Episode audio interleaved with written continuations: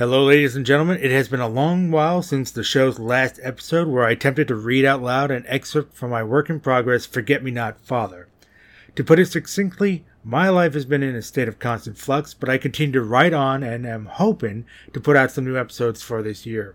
Now, in regards to that last episode, it is safe to say to those of you who tried to listen to that episode that I am not a gifted narrator when it comes to reading out loud, or just speaking in general. Let's be honest here. I have a face made for radio and a voice for newspaper.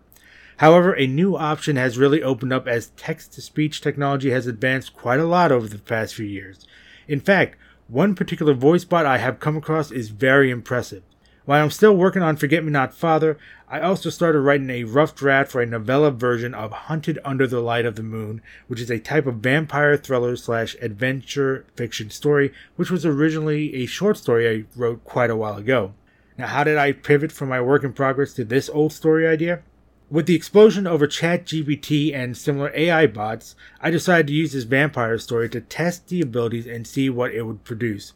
I have a series of blog posts on my website about my experience, should you guys be interested, and will include a link in this episode's description. Suffice to say, ChatGPT is a mixed bag, which is a topic for another time. The good thing is that this increased my desire to work on the story, though progress has been slow, mostly because I am completely changing how the story starts. Chapter 1 now starts in the location where Jonas, our main character, is kidnapped by Darius. But while I was finishing Chapter 1, I learned about an impressive AI speech tool called Speech Synthesis. Curious as to its capabilities, I let it read the first part of Chapter 1 for Hunted Under the Light of the Moon. Now, this tool is developed by Eleven Labs, and I used what I assume is their generic voice, which is designated Conversation slash Adam, which is an American voice that is clear in its delivery.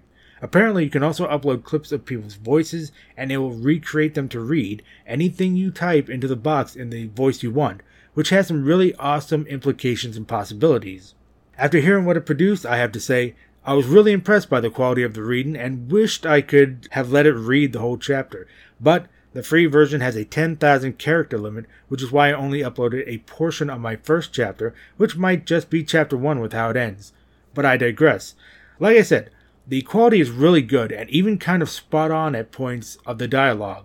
Other points of the dialogue were off with the tone I envisioned in my mind, which is a drawback for this kind of technology since if you don't like its delivery, I don't think you can get it to re record in another tone of style, which you could do with a real live narrator by communicating to them what you have in mind.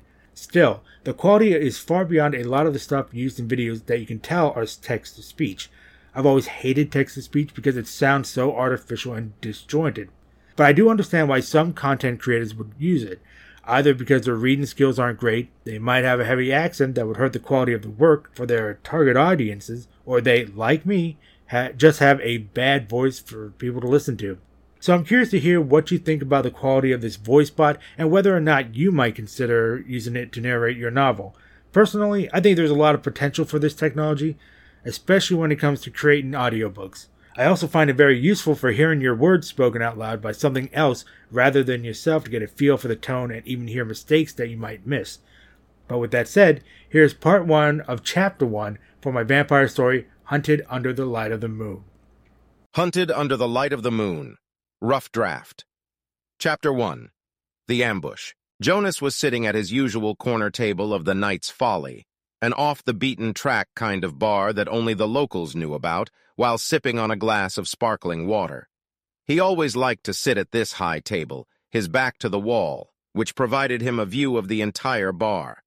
Sitting there gave him a sense of security knowing that nothing could come up behind him, especially when someone like him was accustomed to being out in the wilds where you could be attacked from behind at any moment.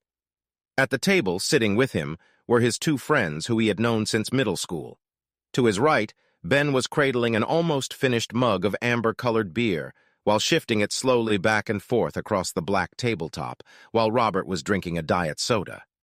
They hadn't ordered their food yet, and were waiting for the waitress to come back after making her way around the brightly lit dining area, which would be a little while.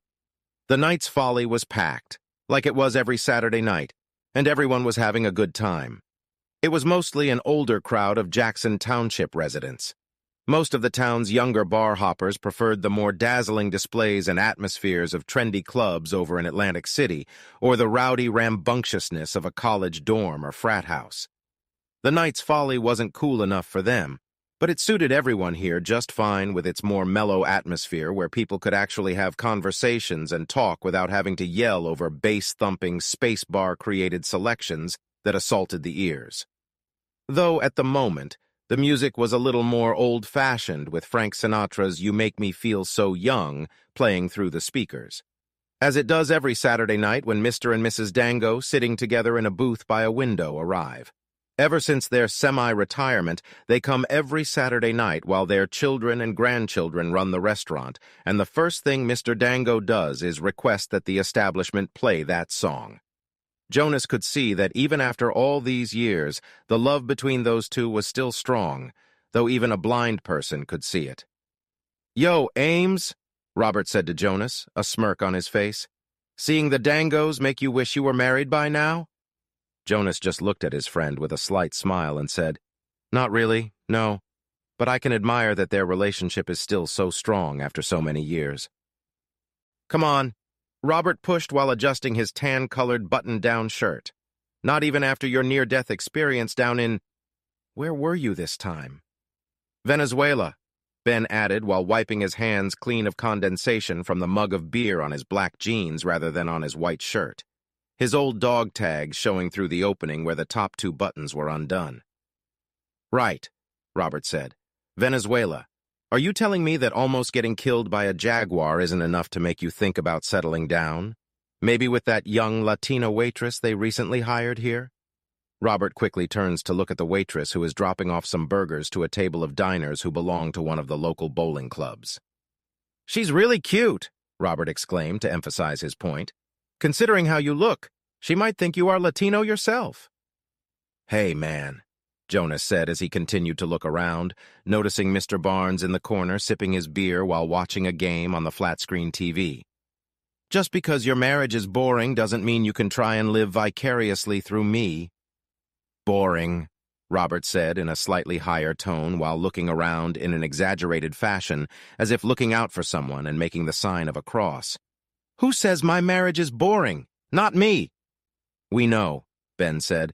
You are too scared of your wife to even think it. I ain't scared, Robert protested. And I ain't bored. You guys are just jealous that I've been married since college while your 35-year-old brittle-boned asses are still single. Our bones are brittle, Jonas asked. Then what about yours since we are the same age? As they continued to talk, Jonas noticed the waitress coming to their table and couldn't deny Robert's assessment that she was cute. Her dark hair was pulled back into a ponytail, small silver hoop earrings hanging from her ears, while the a-bit too tight white shirt with the words The Knight's Folly written on it and form-hugging blue jeans showed off her petite figure. The waitress, whose name tag read Rosalita, came to their table, stood next to Jonas while taking out a pad and pencil and asked him, Hola, que te gustaría encargar? Lo siento, Jonas immediately replied, as if said a thousand times before, a smile with a hint of regret on his face. No hablo español, señorita. It was his normal response when anyone from Latin American countries would try to converse with him in their native tongue. Oh, Rosalita exclaimed. I'm so sorry. May I take your order, gentlemen? No worries, Jonas said. Can I get another sparkling water, the boneless buffalo wings, and fries, please? Nothing else to drink, she asked. Sorry, Jonas replied. I don't drink alcohol. The waitress's eyebrows raised as he said this, a common reaction whenever someone took his order. Another beer, cheeseburger, medium, with fries, Ben added. Wings, Philly cheesesteak, fries, and mozzarella sticks, Robert said to complete their order. You got it, the waitress said cheerfully, while giving Jonas a wink as she walked away to put in their order with the young, dark-haired bartender working tonight. Jonas gave her a friendly smile in return. Robert's green eyes narrowed as he witnessed this interaction. Damn, man, she is totally digging you, even though you are the shortest one among us three. Well, Jonas said while raising his arms up in a don't look at me gesture, the sleeves of his black blazer receding to expose his wrists. Maybe if you lost that gut of yours, she would be wishing for some black coffee tonight. You do know that, despite what women say these days, the dad bod isn't in vogue. Not everyone has the time to work out like you, Robert mumbled as Jonas started to put his hands down, only to stop mumbling, quickly grabbed Jonas's left arm and exclaimed, Hold up! What's with this fancy watch? Nothing, Jonas said, resting his arm back from Robert and pretending to clean it off the black gold watch. I got this shortly after returning from Venezuela. Ordered it from an American company called Watch Where You Go that deals in high-end customized watches and comes with a built-in GPS tracker. Now it makes sense, Ben said while admiring the wristwatch as Jonas shows it to them. The waitress must have seen that expensive piece of bling and now thinks you got money. Not that you aren't an attractive guy. No homo. Nah, Jonas quipped. She would go for your six-foot-tall frame if you had some color in your skin, you pasty ginger. Guess all you got to look forward to are the sheep your ancestors got kicked out for stealing in your future. Screw you, Ben said, smiling. Not my type, Jonas answered. Robert, still mesmerized by the watch, said, How much did that cost? Around six figures, Jonas said nonchalantly as he took another sip of water. What? Robert said, sloshing a bit of his soda onto the table. Those rubies are real? Red diamonds, actually. Jonas calmly took another sip of his water as Ben whistled in response to the price tag. Oh, Robert said, cleaning up the spill with a napkin. My bad. Red diamonds, not rubies. He then proceeded to throw his arms up into the air, pointed one hand at Jonas, and proclaimed to the rest of the bar, Yo, everybody! We got a baller over here, a genuine baller. Most of the people in the bar gave a mock cheer with some raising their drinks in a toast towards the friends' table. The majority of the patrons there already knew that Jonas had money, though not the extent of how much he had. Rosalita's head turned in their direction, a slight look of admiration on her face. Jonas avoided making contact with those large, brown eyes of hers, not wanting to encourage anything from the young woman, and returned his attention to his friends. Can we change the subject? Why? said Robert. I bet if that young waitress wasn't interested in your looks before, she is interested in you now. Shut up. So that piece of bling set you back six figures? Robert asked. Didn't your Tesla cost six figures as well? Yeah, but I bought that back in 2022.